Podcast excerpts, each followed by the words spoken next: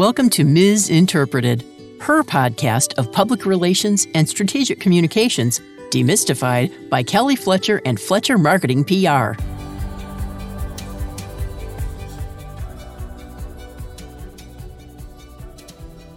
I can say I'm an issues and crisis guy or I'm a corporate reputation guy, but I stood back and said, what does that translate Right. into in business terms? And I realized that, you know, organizations don't really exist. They're simply an amalgam of human beings. And that if you want the organization to be resilient, which we all do, then you have to start with the human factor and human preparedness. So, so much of what I do continues to be around training and coaching and simulation and preparedness and auditing. But the end goal is that notion of helping human beings to be prepared and confident so that their organization is more resilient. So it's that combination of system, process, and infrastructure, but also human confidence and human preparedness. So again, it's, it's interesting this thing of what is the end point, the end product of what you do, as opposed to the output.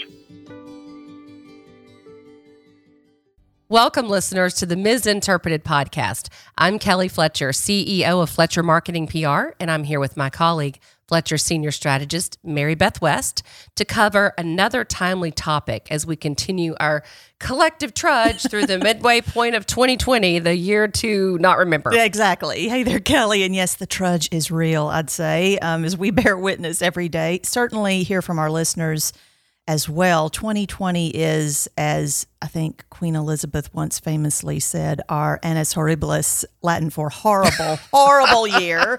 But, you know, there you go. And I was so optimistic at the beginning of this year, but know, we it were. We we were. we really were. But just like any slow-moving crisis or extended hardship, we have to develop new ways and new dialogues for managing through these challenges. And our topic today is learning, leading, and coping during complex times. We were just joking around. I was saying, I don't know, I, I might be learning and coping. I don't know how well I'm leading, but the PR industry has been on the forefront of helping our clients and organizations throughout 2020.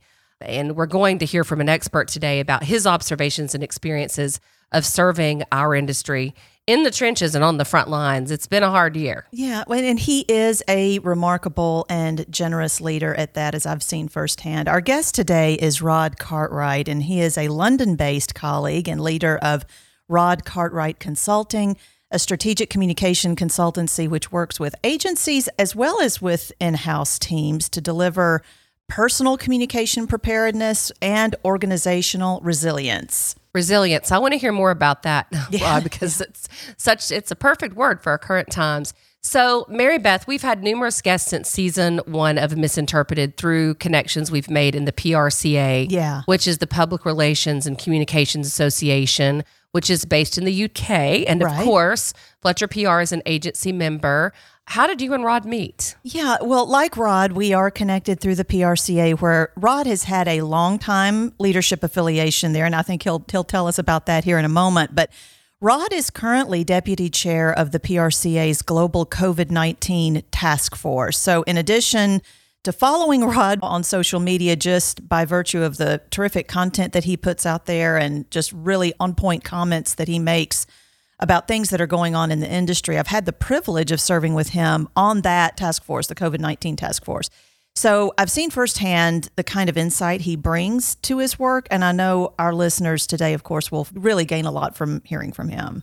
Well, and Rod, I was looking over your bio and really impressed with your 25 year PR career with such market leaders as Ketchum, where you were global corporate practice director, Text 100, Hill and Knowlton Strategies, and GCI. That's quite a impressive CV. Yeah, and he's worked with some of the largest global brands. Um, Rod's consultancy focus is diverse. It really runs the gamut from areas like issues management and crisis communication, leadership communication, executive preparedness, thought leadership, corporate reputation, all of those types of things, all of which dovetail, I think, perfectly into our topic today. As you said, Kelly, learning, leading, coping during complex times, because that's where we are for sure. Yeah. And I mean, we really have to underscore that complex times includes multiple layers, in particular, that PR pros and agencies are dealing with here in the US. We have the new COVID 19 reality with another huge surge. We have the issues of racial unrest and conflict here domestically. And on top of that, political rants are doing during this crazy US presidential election year, what just seemed to have popped up that, oh, there's an election a couple months ago. So, on that note, Rod, you're quite brave to be joining us today. We're glad that you have so many prolific opinions, as I've heard. So, welcome to Misinterpreted. Absolutely delighted to be here and frankly quite exhausted having my career read back to me in that way. So, uh, exhausted not just because of Friday, but because I didn't realize I'd actually done so much. So, thanks for reminding me of the the length of time I've been doing this. yeah, it's like This Is Your Life. I don't know if they had that show over in the UK, but that was a very famous show in the US for a lot of years, so that you kind of get the full gamut of everything you've done. Well, at least you are five hours ahead of us, so you're about to kick off the weekend. But we want to ask you we're asking all of our guests these days. How are you doing on a personal level there in London? You know, what's the world like there now? Has it changed at all? Have regulations loosened up? You're one of those world cities that felt the brunt of COVID 19 earlier this year, weeks before it hit us. So, what's it like now? Well, it's been mean, an, an, interesting journey, and it would be an absolute lie to suggest that it's been effortless and pain free for anybody, including myself. I mean, you know, I turned 52 weeks before the lockdown, so, you know, a milestone which luckily I was able to celebrate with family and friends. Then had my 20th wedding anniversary the week after lockdown, so that was quite interesting. London's obviously been, you know, at the forefront of being hit. And it's been kind of difficult because, you know, we've all been locked down since the 23rd of March. We've been very, very careful and determined to obey all of that. So, yeah, it's been a strange time. I mean, we're lucky enough to have for, for South London a big garden, which has been our sort of salvation and sanctuary. My daughter turned 18 last year, was meant to be doing her A levels, you know, the end of high school exams, discovered 24 hours notice she'd never go back to high school, wouldn't do her exams, wouldn't have any of the end of school rites of passage. So, yes, not being without its moments. I think above all else, for me and the family, it's reminded us to think about the difference between our needs and our wants. And I think that's been a very salutary experience about realizing, frankly, what really matters yeah. and what is peripheral and ephemeral. So, yeah, I, I could go on for ages, but the answer is I'm fine and well. We're all fine and well. And adjusting to the evolution of something that I think will be here for a very long time. There's no pre COVID and post COVID, there's just the new world, I think. Right, right. And well, I'm so thankful that everything is going well there in your world. And I'd like to kick off as well by saying thank you for your leadership role with the PRCA COVID 19 task force. I've really enjoyed getting to know you and I just appreciate your style so much. I mean, just in seeing how you've managed that leadership role and managed just brokering a lot of forward looking ideas about ways that our industry can lead from the front. It's been really educational to me. And I've just enjoyed that process of collaboration with you and all those colleagues that we have as part of that group. So, my first question for you, Rod, is this I mean, how should public relations professionals, in your view, adopt a more upfront, visible, assertive, and respected leadership posture within the context of everything that we're dealing with? Because I think clearly we have to be helping C suite and board level executive teams manage through all that is the year 2020 and to your point that you know this is going to be going on well beyond this calendar year time horizon. And I'll digress just a little bit. For starters public relations at least here in the US has had a real documented leadership void. I mean, that void has been quantified in measurable terms over some years now by our friends at the Plank Center for Leadership and Public Relations, which is here domestically in the US. So, from your vantage point, when we talk about leadership, you know, should PR as a discipline up its leadership game? And if so, then how do we undertake that process, particularly for so many clients and organizations that are in crisis? Gosh, so there are about 10 questions implicit in what you've said. yes, I'll, yeah. I'll and, She's famous and, for run on questions. Yes, it's, it's one of my gifts. let me write the book and then I'll come back to you with the answers. But I think that, I mean, it's interesting. This is a debate that has been running as long as I've been in the industry and we'll probably all shuffle off this mortal coil with it still running. And the, and the base question, if I can sort of, in true consultancy style, reformulate it back to you, is this question of how do PR and comms take their rightful seat at the top table? And as I say, this is as old as the hills. So I won't claim to have all the answers, but I'll give you a few thoughts that occurred to me. I mean, the first and the most obvious and truistic is by showing a genuine understanding of business. It's always amazed me that people go, we don't have a seat at the top table. And yet they very often don't have the understanding of business fundamentals, of how finances work, of how operations relate to communications in a way that earns that right. I think language as well, ironically, given that we're all about communication and language, I think we tend to be quite myopic in our language. We talk in our terms and our language, and very often not in the language of business. So that's the first one is turning up in the way that the business wants you to turn up, not in your own terms. I think, secondly, and again, it's a lifelong endeavor for all of us, there's what I call contextual understanding. Is that, you know, businesses do not operate in a vacuum. They never have.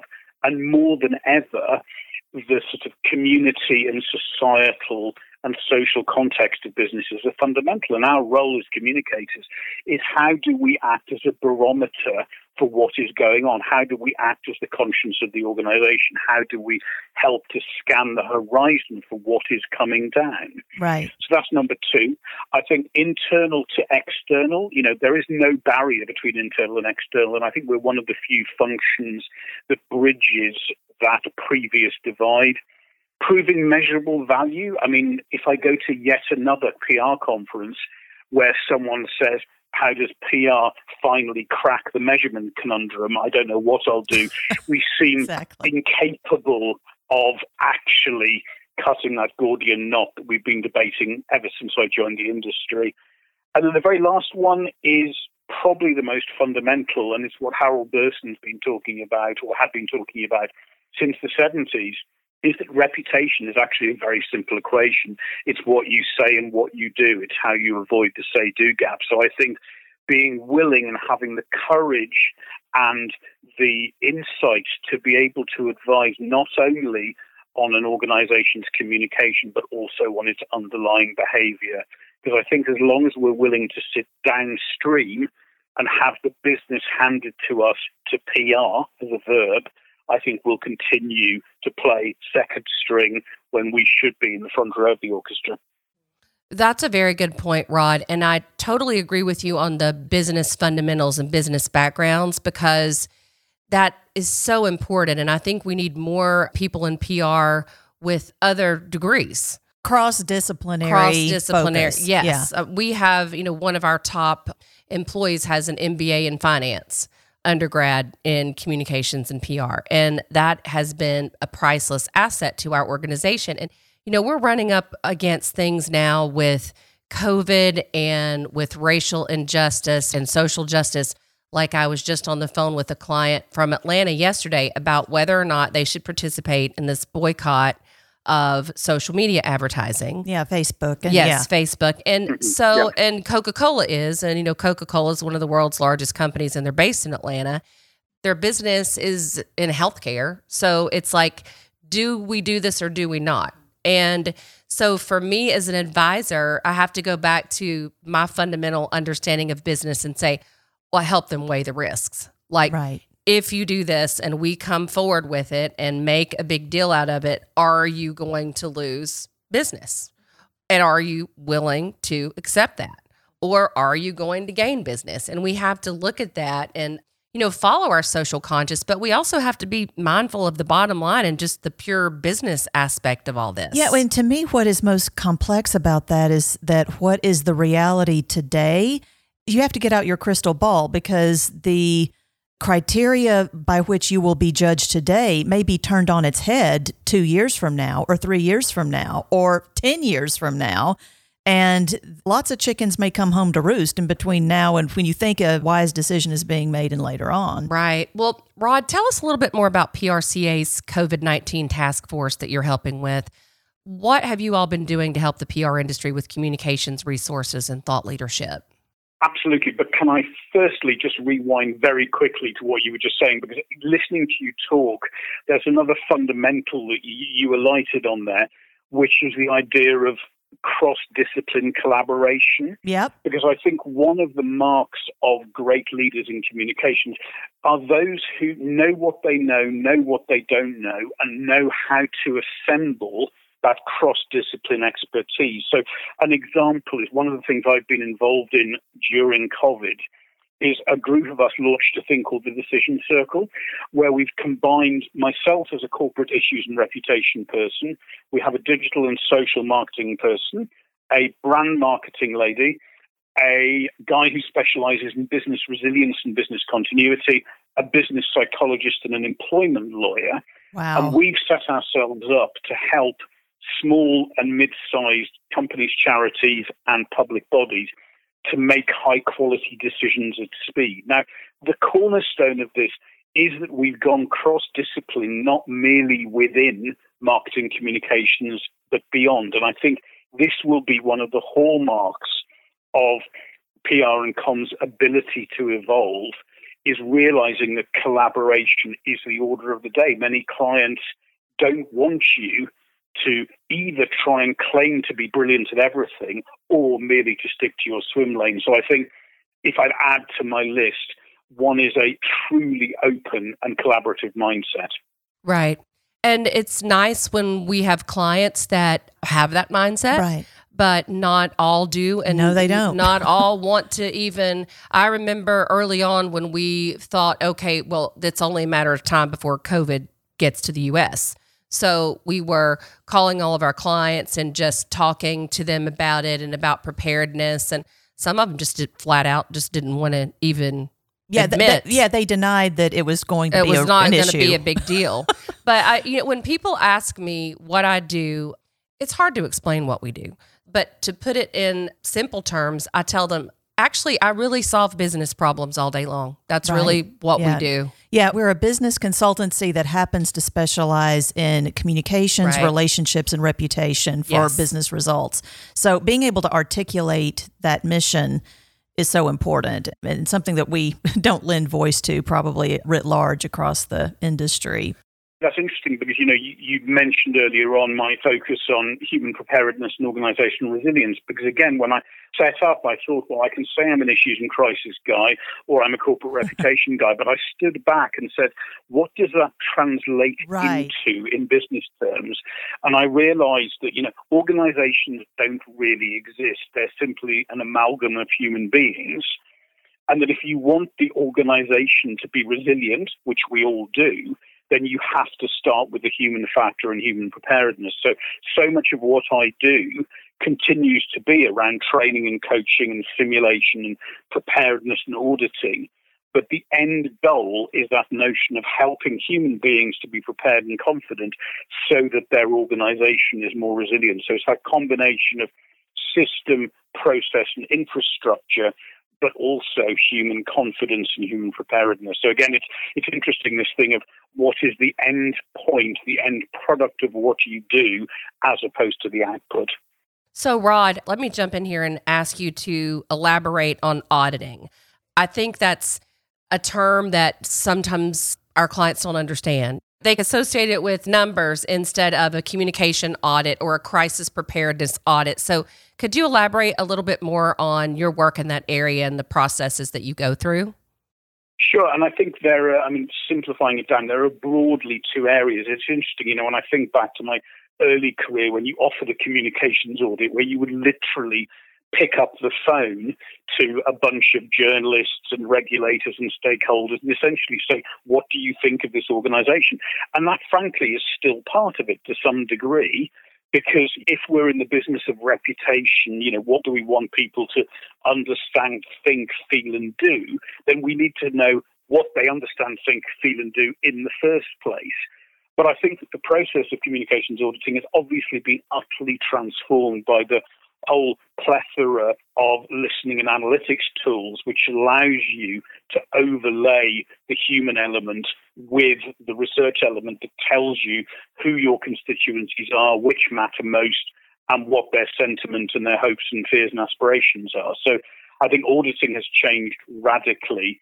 From a crisis perspective, I mean, I tend to use quite a lot of management consultancy tools. I mean, I was trying to work out the other day if the Boston Matrix hadn't been invented, what would we all do? But um, what I tend to do is use a nine box model for crisis preparedness, where one axis is about the impact of different risks and the other is the likelihood. And you simply go through, look at all of what I call the macro risks, the broad areas of reputational vulnerability, and you prioritize them with a nine box, and then you take those in the top right hand corner and drill down into the micro issues within those, which then allows you to build your scenario plans, to do your training, and to do your crisis simulation. So, as I say, quite a lot of management consultancy techniques, which I think we need to do if we're going to hold our own as the Deloittes and the Accentures and the PwCs, frankly, move firmly into our space.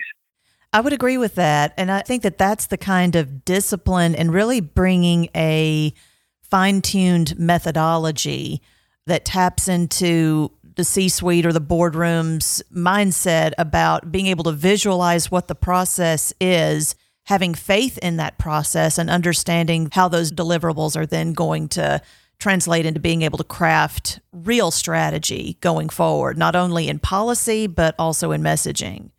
Yeah, and I agree. And I think what's always interesting is that, you know, we rightly obsess with methodologies and long may it continue.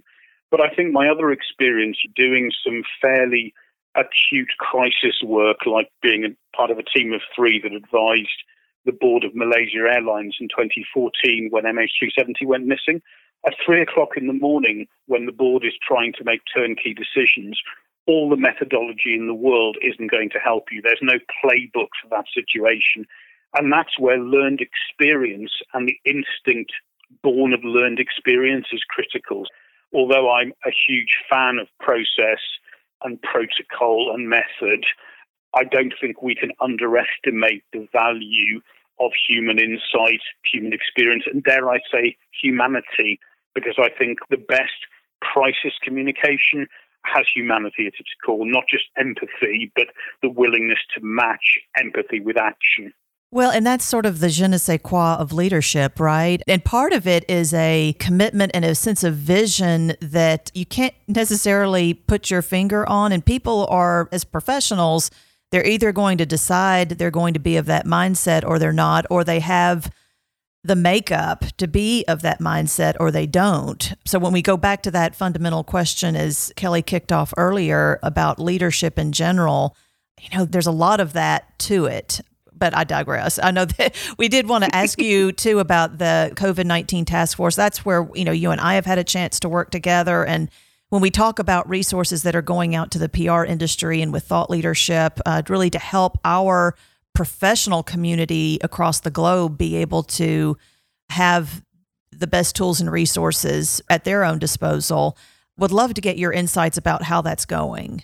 Very happily, and I realize you asked me that question about ten minutes ago, and then I went off on a, no, it's a, a complete a complete side street. So apologies for that. The task force, and I think we should attribute properly here. I believe that simultaneously, Tony Langham, who became chair of the task force, he's CEO of Lansons, and Mary Beth, you, I believe, got in touch with Francis Ingham and said, shouldn't we be doing something? So kudos to you, as you say, on your side of the pond. You know, the task force was basically set up in early March to provide I think, practical support to PR professionals during the outbreak. I mean, if you look at our purpose, it's to, and you know, I'll quote, to provide senior practitioner support to peers in organizations and consultancies across the world through targeted personal advice. And our starting point was setting up through an army of, I think, 100 plus volunteers, a one to one free advisory service where whether you were in house or in consultancy, you could be given or pick an advisor and have a free half hours consultancy. I've done a couple of them helping people out, and it's you know it, it's just fantastic. So I think that was very well used.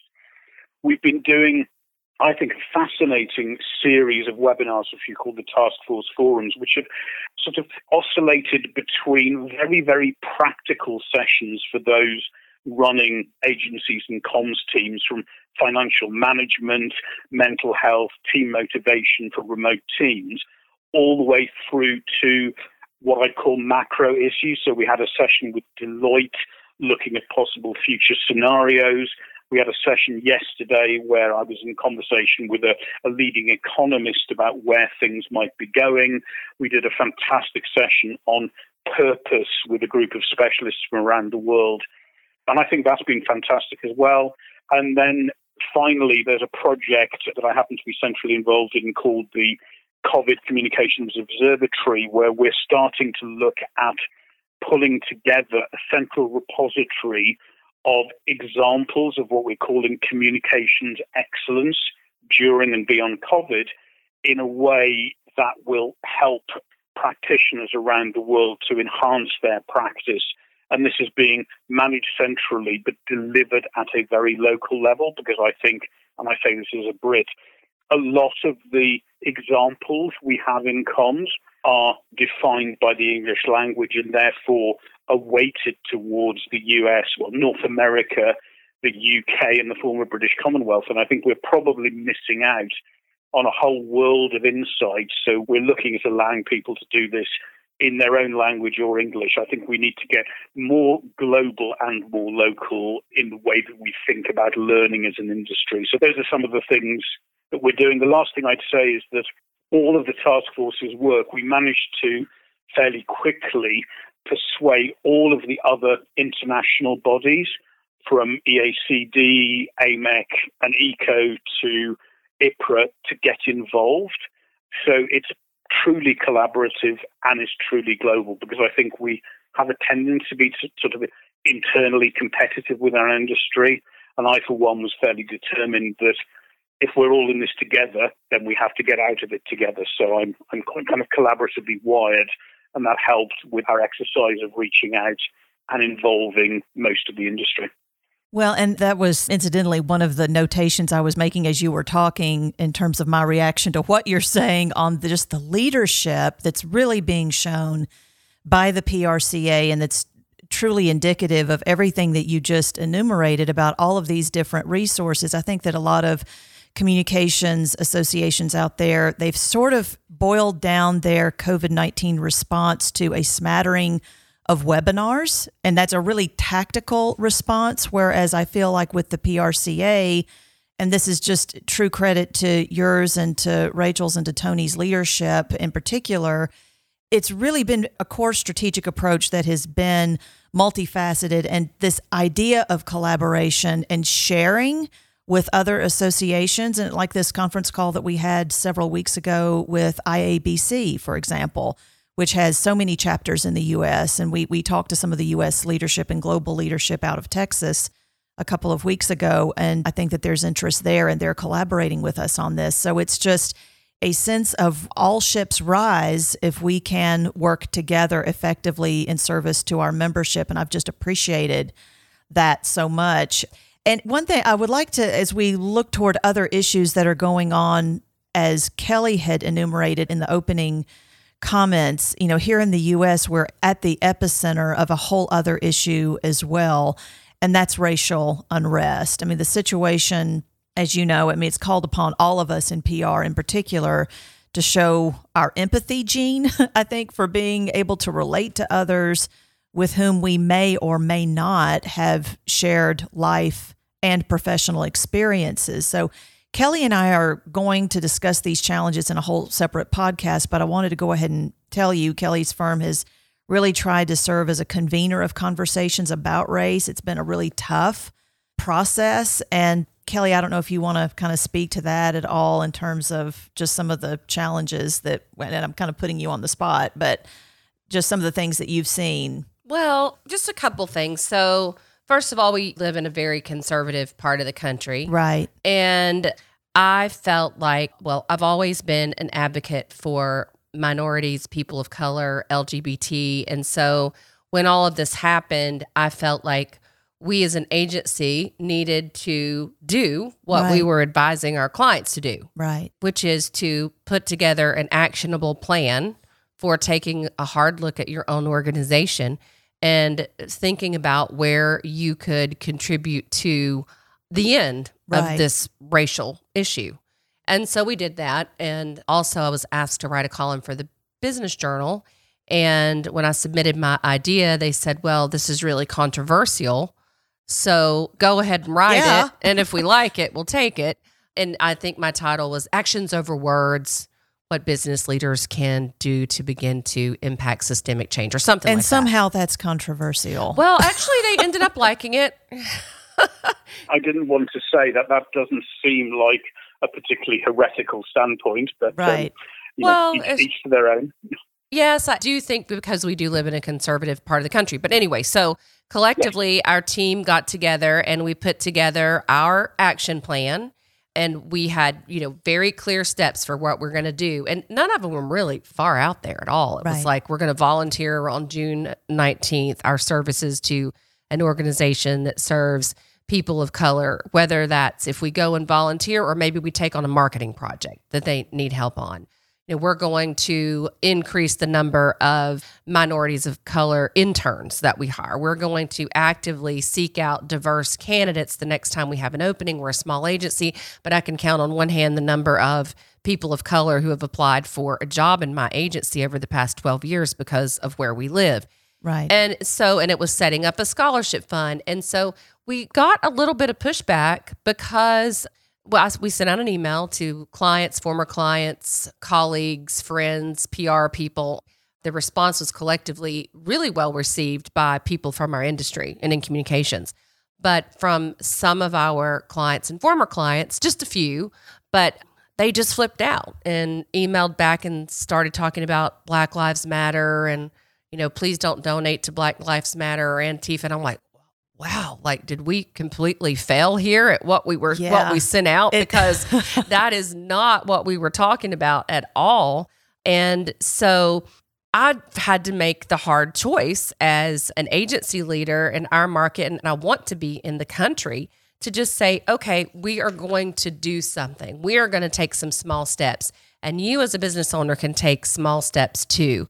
But it's just such a hot, racially motivated issue, and everybody just gets all up in arms and they don't read through like one person said you lost me at the first paragraph. Well maybe if you would have really read through the whole thing then you would have gotten it. But so that's kind of what we're dealing Yeah. with here. When mary beth said you know we decided to take a stand and come forward with a plan and it's been kind of tough. And when we go back to talking about remember the business part of running a business how do you weigh doing what's right and taking a stand for my business versus weighing it against the possibility of losing business because Right. somebody doesn't fundamentally agree with me on taking baby steps towards more diversity in our organization. Right. And Rod, I wanted you to hear that directly from Kelly so you could kind of get a mm-hmm. sense for the struggle, just as one example of a you know smaller agency that's based in the US Southeast. And, you know, just to pose the question to you is all of us in public relations, as we advise our clients, what should our industry's posture be? Because a lot of PR firms are asking, you know, how do we lead our clients on matters of racial inclusion? How do we lead if we ourselves are white? How should we engage? Do we engage? How do we make sure that, you know, we're not advising our clients with counsel that say, you know, we ourselves are failing to implement? So, in my customary way of couching 18,000 questions into one question, you know, these are really difficult issues. And I just wanted to get your take as being, you know, a, a leader from another country who is sort of outside looking in from one perspective of seeing what's happening over here from your vantage point, but knowing too that, you know, the UK also has its own issues. And has jumped into the protesting. Right, right. Absolutely, absolutely, yes. So yeah, you're right. You, you've asked me, you know, 24 questions, which could keep us here all night, but I don't think we have all night, so I'll try and keep it brief. I mean, I think you've highlighted a really important thing is that no two organizations are the same. I mean, one of the things I found fascinating about global and local politics over recent years is that there are no sort of moral absolutes as much as we would like them to be. Things that outrage me to somebody else are perfectly normal. So I think for an industry, it's about working out where the consensus is, but also leading. And I don't think that on Black Lives Matter there's, there's any position to take other than being absolutely dogged in leadership around diversity and inclusion in every sense. I think for individual agencies or individual businesses, it's somewhat more contextual. As you say, it depends on the sort of business that you are. You know, I think the starting point with diversity and inclusion in the broad sense is listening, listening, and listening some more, partly to your customers, but first and foremost to your own people. Because as we all know, if you don't have a motivated team, you don't have a business. And I think that a lot of this has to start on the inside. And I think some of the most visionary organizations are not leaping in with their preconceived ideas of what progress looks like.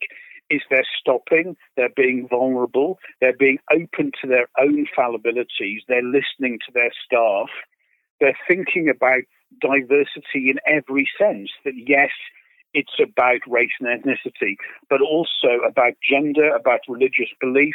There's a whole unspoken thing in the debates going on at the moment about social class as a form of diversity, and then also cognitive diversity. So I think that although there are individual debates happening around those different facets of diversity, the most enlightened organizations are thinking about their D&I footprint in the round as opposed to being driven exclusively by what's happening at the moment. I think it's about, once you've done all that, making measurable commitments and commitments that you're actually able to deliver. I mean, I think within our industry, one of the organizations that impressed me most has been Provoke Media, what used to be the Holmes Report. I think their coverage has been outstanding, but I think the way in which they, within a matter of days, had spelled out, if you like, a measurable manifesto for what they were going to do and over what timescale and with what outcomes. Deeply impressive. So I think that's another great example of committing to measurable change that you can actually deliver and are determined to deliver and that doesn't involve jumping on any passing bandwagons. This has to be rapid but thoughtful. So, yeah, no easy task, but I always think that if you know what your guiding principles are on any given topic, you're more likely to get to a good outcome than simply launching into your strategy and plan. Absolutely. And luckily, I own the business, so I get to decide. Right. Not everybody does, but our steps were measurable and very achievable. And we did run our plan by several leaders in the community, leaders of color who gave great input into some of the language and asked some really hard questions, which in turn led us to go back and rethink how we were saying some things and a lot of thought went into it. Right. And you can't be afraid to be challenged. I think that's the core mandate for leadership is to invite those diverse voices to the table and be ready to be made to feel uncomfortable a little bit or even a lot. There was a fantastic post on LinkedIn this morning from someone of color who had said that she really didn't like it when people said, I don't see color. Because her point was, the color of my skin doesn't define me, but it is part of who I am. And she was essentially saying, don't let's pretend that diversity involves ignoring difference it's about acknowledging difference and working out how you achieve equality within that difference. I found an absolutely inspiring idea of don't say you don't see color because you're lying. It's what you do having seen color that's important. It was quite something. Rod, as we wrap up here, I just want to ask you how the US is being perceived overseas. So, my son studied in London a couple years ago for 9 months and he would you know, tell me about the perceptions and how some of his British friends were making fun of us, really, quite frankly, for our president. But I'm interested to know what's going on over there now. I mean, this is not a political podcast. Please know that this is not a political podcast. My views are a little more left leaning than Mary Beth's views, which is why we make a great team and why we get on the phone and sometimes talk for two hours and then get off the phone and we're like, well, okay, we agree to disagree on some things. right. And I think that's a healthy relationship and it, it's what makes us good co consultants. So we're here in our little bubble. So, what do people think of us over there in the UK? Well, it's always a great question. What do people think? Because you know the views on the US are as diverse as I'm sure the views of the UK are within the US. I mean, you know, I will carry all the burden of my own personal political biases, you know, my upbringing, the fact that I'm university educated. My personal view, and I'll come on to your question, is I, like you, lean somewhat left. I worked for the Labour Party in 1997 when there was a Labour Party purely personally, I have been profoundly and deeply concerned by more or less everything I've seen from your president. And I know this will divide your listeners, and I'll make as many enemies as I have friends. But, you know, I, I think there's deep concern about the leadership style, about the divisiveness, about the polarization. I won't go on. You probably get my personal view. And, you know, I think in a way the UK has somewhat lost any right to do any laughing at anybody with our own government. And again, my own politics come in here. But, you know, I, I don't think if you look at the raw statistics around COVID, I mean, I think our government's response, they came out of the gate, they locked down too late and they're coming out too early. I just think that the leadership has been amoral at best. So I think we've lost any bragging rights. I think our decision over Brexit, again, purely a personal view, meant we forewent you know, any ability to really judge other nations. But that's just my view. There are many who think that what Donald Trump represents in terms of nationalism, isolationism, patriotism, protectionism are a good thing, and there are differing views of the world. I think, broadly speaking, even if we've foregone the right to laugh, I do unfortunately have to say I think a lot of people stare at what's going on in your politics in sort of ghoulish soap opera like disbelief. that's, that's quotable. What he yeah. can get away with. Yeah, I mean, you know, I, I sort of constantly think, oh my God, he can't stoop any lower, but I know that he will. And I think that's a general feeling. I think a lot of people have simply switched off. A lot of people despair about what it says about US leadership, which obviously for so many decades was so pivotal to the world order. I could go on, but I think my general sense is probably four out of ten at best, but for many it's nine out of ten, and that's because we live in a deeply polarized world. And I think that's, I'll close by saying that's a fundamental challenge for communicators is how do you make decisions and advise amid polarization? And I think the only answer to my own question is sometimes it's about making bold and courageous choices, knowing that you can't please all the people all the time. And that, you know, to your point about your business, you may have to decide that your values are such that you make choices not to work with certain clients. If they don't like where you're going on diversity and inclusion, you may have to make the tough call to part ways. It all comes back to your values and how those translate into your actions. So that was nothing to do with Donald Trump, but I saw a I saw a bridge and I leapt onto it. Well, I absolutely agree with you, and I would be willing to do that. Mm-hmm. I have before. right, right. And it's part of the reality today more so than I think it's ever been in the past. So it's going to be an ongoing, as uh, Rod said, saga of trying to navigate some very challenging waters ahead. Certainly this year has been it's such an interesting year as it's unfolded. And it's one where I think communicators and strategists have to be in tune in the moment with exactly what is happening and yet be able to constantly apply that context to things. So, Rod, this has been a great conversation. We just so appreciate you. Thank you. Yes, Rod, thank you so much. You're such a accomplished nice man and we appreciate you taking time out on your Friday to spend with us. Thank you for being on. And, you know, I didn't realize that being accomplished and nice, they, they seem to me things anyone should aspire to, but it seems to be differentiating. So thank you for suggesting that. I'll continue to try and strike that balance. Being accomplished and nice, that's a big compliment. Well, yeah, we, we value those two things high, above all else. And to our listeners, you can connect with Rod via LinkedIn and follow his Twitter handle at Rod Cartwright. Please follow us at Twitter handle Fletcher PR, and you can follow me at Twitter handle KD Fletcher and Mary Beth at Mary Beth West. And don't miss our Twitter chats on the last Wednesday of each month using the misinterpreted hashtag. And we love having direct dialogue with all of our following base. So please give us a shout any old time. And that's hashtag MisinterPRted. And for visibility's sake, don't forget to capitalize the PR. Thanks everyone for tuning in. Until next time. Thanks for joining us on Misinterpreted Public Relations Demystified. You can keep up with the latest on the podcast at FletcherMarketingPR.com and on iTunes, Spotify, Google Play, or wherever you listen to podcasts. We'll see you next time.